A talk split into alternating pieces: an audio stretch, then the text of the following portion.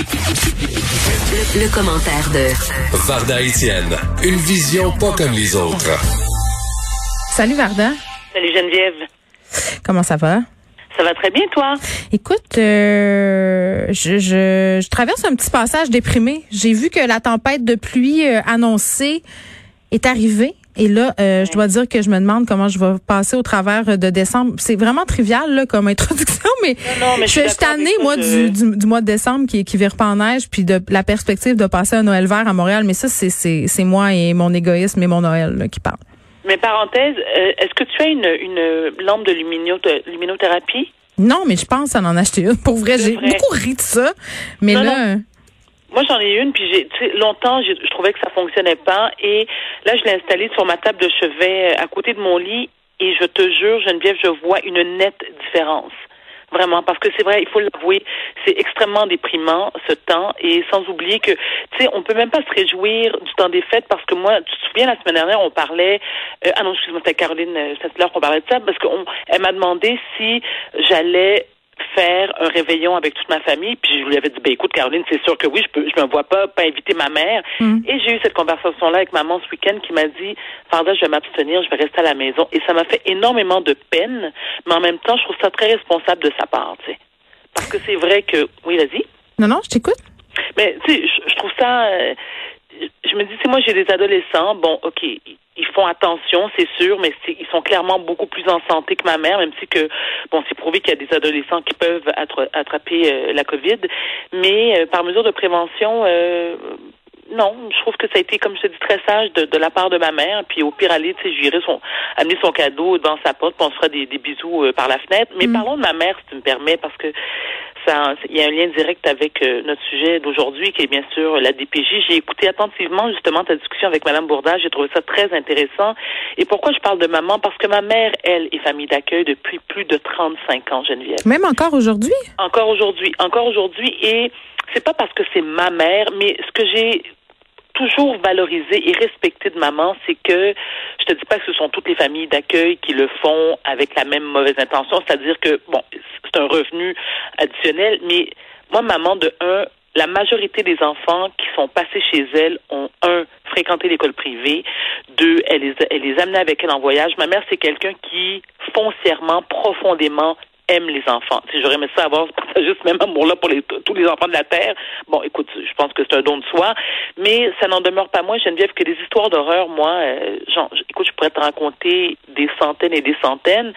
Et la raison pour laquelle ma mère est encore famille d'accueil aujourd'hui à l'âge qu'elle a, c'est parce qu'il y a des enfants qu'elle a accueillis, accueillis chez elle à l'âge de deux ans, qui sont pas encore majeurs, et ma mère refuse qu'ils quittent chez elle avant la majorité et même après.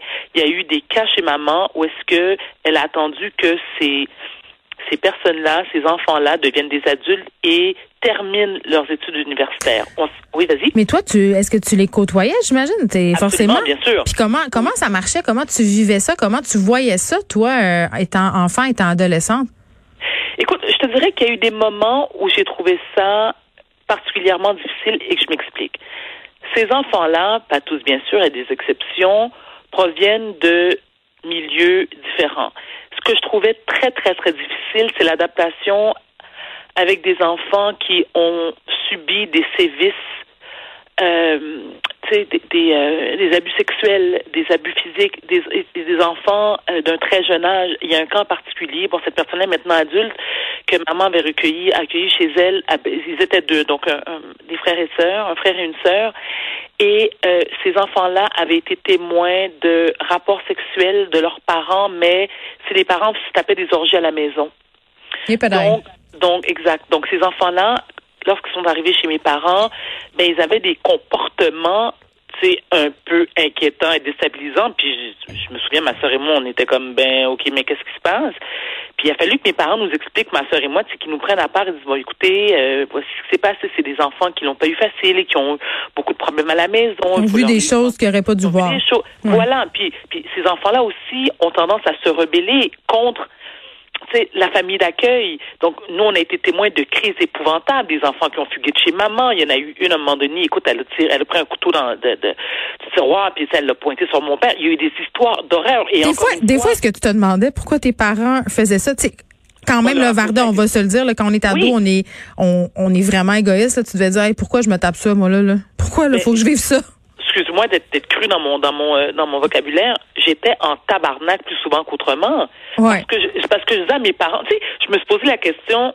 Mais pourquoi vous le faites au départ? Parce que bon, clairement, je veux dire, il nous manque de rien. Je veux dire, pas pour un revenu supplémentaire.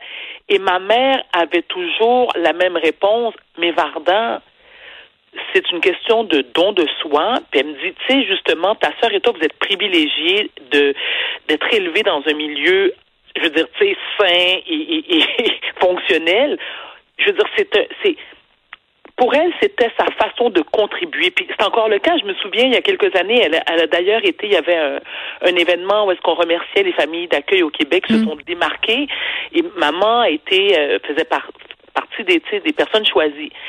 Et euh, lorsqu'on lui a demandé d'approcher le lutrin pour faire un genre de discours de remerciement, écoute, elle s'est, elle s'est, euh, sais, je dirais, elle s'est effondrée, tu sais, je dirais, elle pleurait, puis donc je, je suis venue prendre la parole à sa place, puis j'ai expliqué qui était ma mère, puis pourquoi, et elle ne comprenait pas, mais encore une fois, c'est moi je le dis toujours, bon, tu vas me dire, j'ai un parti pris, mais ma mère c'est une sainte, parce qu'elle ne comprenait pas pourquoi, euh, tu sais, le- le- elle était félicitée et mise de l'avant et qu'il y avait le spot sur elle parce que Mm. euh, c'était une bonne famille d'accueil. Et, et elle a raison parce qu'il y a aussi des enfants qui sont passés chez maman qui, elles, c'était leur 3, 4, 5, 7, huitième famille d'accueil, qui ont vécu l'horreur. On a entendu des histoires de familles d'accueil qui, par exemple, mettaient un cadenas sur le frigo lorsqu'ils quittaient la demeure pour pas que les enfants aillent prendre la bouffe.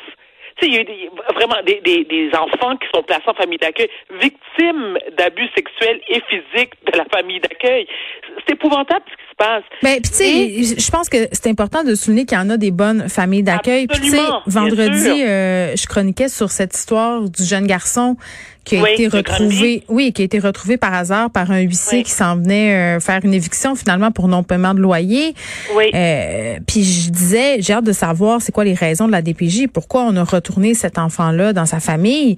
Et je soulignais qu'on avait peut-être un petit problème au niveau du filet social, là, pas juste pointer la DPJ du doigt, pointer aussi les gens qui ont rien dit, mais Exactement, suite à cet que- article-là, Varda, pardonne-moi, Non, je t'en prie. euh, des familles d'ac- d'accueil sont rentrées en contact avec moi. Évidemment, euh, ils veulent pas parler publiquement parce que Ben c'est toujours euh, euh, très très délicat. Ils peuvent pas le faire, mais euh, quand même euh, quelques courriels pour me dire, écoutez là, moi j'ai eu des enfants chez nous qui étaient euh, grandement négligés. là. On parle ici de signes, de signaux de négligence euh, terribles, là, des, des Oui. marques, euh, de la malnutrition et tout ça Oui, oui. euh, qui étaient retournés dans leur famille euh, assez rapidement. Tu vas me dire c'est subjectif là, la personne euh, c'est pas elle qui a l'expertise pour décider ça, la personne qui est famille d'accueil mais au sens de ces Ah! personnes-là puis ce sont des madames euh, qui m'écrivaient majoritairement, elles me disaient c'était prématuré euh, puis euh, puis d'un autre côté trois quatre courriels pour me dire écoutez euh, moi je suis famille d'accueil euh, j'ai quelqu'un chez nous et la DPJ me me rend visite tous les mois euh, depuis six ans malgré que le milieu soit conforme malgré que tout aille bien est-ce qu'on pourrait pas prendre ces ressources là puis euh, les dédier à des cas plus problématiques que moi là? Je pense que quand ça fait 25 ans que t'es famille d'accueil puis tout se passe bien puis t'as pas de note dans ton dossier on a peut-être pas besoin d'une visite mensuelle pour voir si tout est conforme. Mais tu sais plusieurs témoignages comme ça Mais ça dépend, mais et, et tu l'avais bien mentionné, euh, tu l'as mentionné lors de ta conversation avec Mme Bourdage, tu l'as dit toi-même, Geneviève, c'est qu'on ne peut pas seulement blâmer la DPJ, parce que est-ce qu'on peut aussi pointer du doigt les écoles, les voisins, d'autres membres de la famille qui savent, tu sais, par exemple, je sais pas, tu as une sœur ou une cousine ou une tante que tu sais que ses enfants sont maltraités, il me semble que c'est ta responsabilité de faire un signalement. Et euh, ce qui me rassure, Geneviève, c'est moi, moi j'ai confiance en Madame Laurent et j'attends impatiemment le dépôt. Je pense qu'il remis là, au 30 avril, si je, au 30 avril, pardon, si je me trompe pas. ouais Bon, j'ai bien de, de savoir ce que ça dit, ce, ce que ça contient, ce, ce dépôt-là, mais en même temps, tu sais, tu disais, les, les familles d'accueil sont peut-être pas les mieux placées pour dire qu'il y a un retrait prématuré d'une famille à une autre. Je suis en désaccord avec toi, Geneviève. Au contraire, je pense que les familles d'accueil sont celles qui sont les mieux placées pour savoir ce qui se passe dans le quotidien de cet enfant-là. Ma mère l'a vécu, ça aussi, tu sais. Il y a eu des enfants où est-ce que euh, euh, puis, euh, il y a eu des enfants où c'était, selon ma mère, selon ce qu'elle a pu son constat, trop tôt de les retourner dans leur oui, puis surtout qu'il y a des enfants qui font le va-et-vient entre leur famille biologique, oh. la famille d'accueil. Et ça, c'est vraiment traumatisant. Tu as des gens. C'est traumatisant pour les enfants qui ont déjà, euh, pour certains d'entre eux, des troubles de l'attachement, mais quand même de faire ce va-et-vient-là. Tes familles d'accueil, t'accueilles un enfant, il vient chez vous, tu lui donnes les soins psychologiques, physiques. Euh, au bout de 7, 8, 9 mois, un an, il va mieux. Le bang, il retourne, il revient, c'est tout à recommencer. Puis tu sais, dans les constats, dans les constats que Mme Laurent a présentés aujourd'hui, le premier quand même assez révélateur, là, les décisions qui sont pas toujours prises dans l'intérêt de l'enfant. Ça s'appelle la direction de la protection de la jeunesse. Écoute, euh, Geneviève, c'est tellement vrai ce que tu dis et c'est et c'est absolument désolant. Puis, tu sais, ce matin, j'ai posé la question euh, à mes abonnés Facebook et j'ai j'ai terminé mon statut en disant on reconnaît le degré de civilisation d'un peuple à la manière dont il traite ses enfants et ses aînés aussi. Parce que je pense que en quelque part il y a euh, est-ce que c'est une bon c'est de la négligence clairement. Est-ce que c'est un manque de ressources? Est-ce que c'est un manque d'intérêt? Et tu le dis bien tu sais c'est la direction de la protection de la jeunesse. Est-ce qu'on veut mettre l'emphase sur le mot protection et jeunesse s'il vous plaît?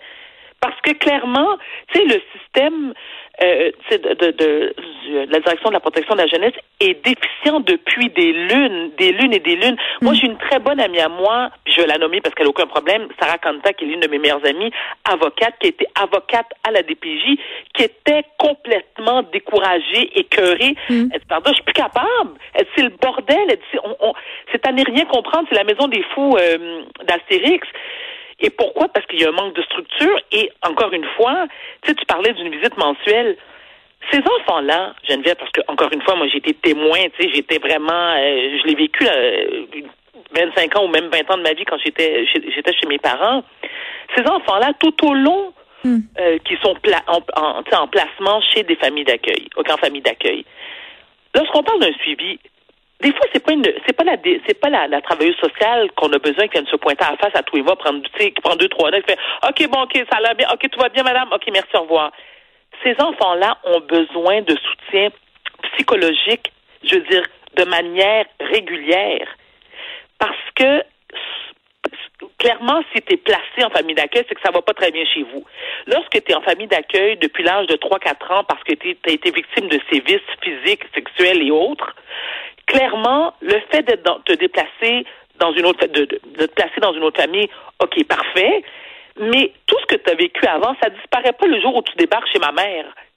Donc, ben non, puis tu sais tantôt, euh, puis on va clore là-dessus, euh, Varda, parce que le temps file. Mais tu disais tantôt, euh, tu avais paraphrasé Gandhi là, sur ta page Facebook par rapport euh, au degré de civilisation d'un peuple versus la façon dont il traite ses enfants. la situation, la, citation, c'est de la façon dont il traite ses animaux. Et je peux dire, que, je peux dire qu'au Québec là, on traite nos animaux très très mal. Non, mais très très mal, très très mal. On n'a pas de loi. Je faisais une entrevue en début d'émission sur le fait que on a des usines à chiots. C'est dégueulasse. On s'en sac, on dispose de nos animaux. Donc, ça, on est capable de disposer de nos animaux comme ça, imagine nos enfants. Tu sais, à un moment donné, c'est parce qu'on le voit pas.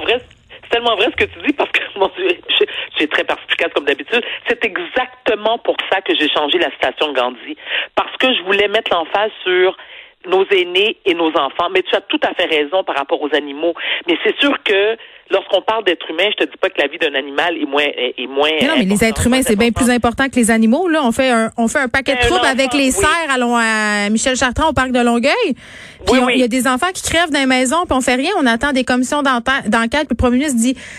c'est dérangeant. Ben oui, mais c'est plus que dérangeant. Là, c'est évitable. C'est évitable. Est, on est là. Tu sais, moi, je ne cesserai jamais de le dire, hein, Geneviève. Puis vous allez me dire, je, je généralise, mais je me dis, on vit dans une société profondément malade. Ça va pas bien. Ça va vraiment pas bien. Je te le dis, là, quand, quand, quand tu écoutes, quand tu entends, quand tu lis les histoires d'horreur que certains enfants vivent ben, à la maison, calvaire. Pour avoir une société qui a de l'allure, ça passe par les enfants. C'est le futur, c'est le futur, c'est les futurs citoyens. Donc, si tu t'occupes pas de tes enfants, tu une société tout croche. Vardon, on se reparle demain. Merci beaucoup, Geneviève. Merci.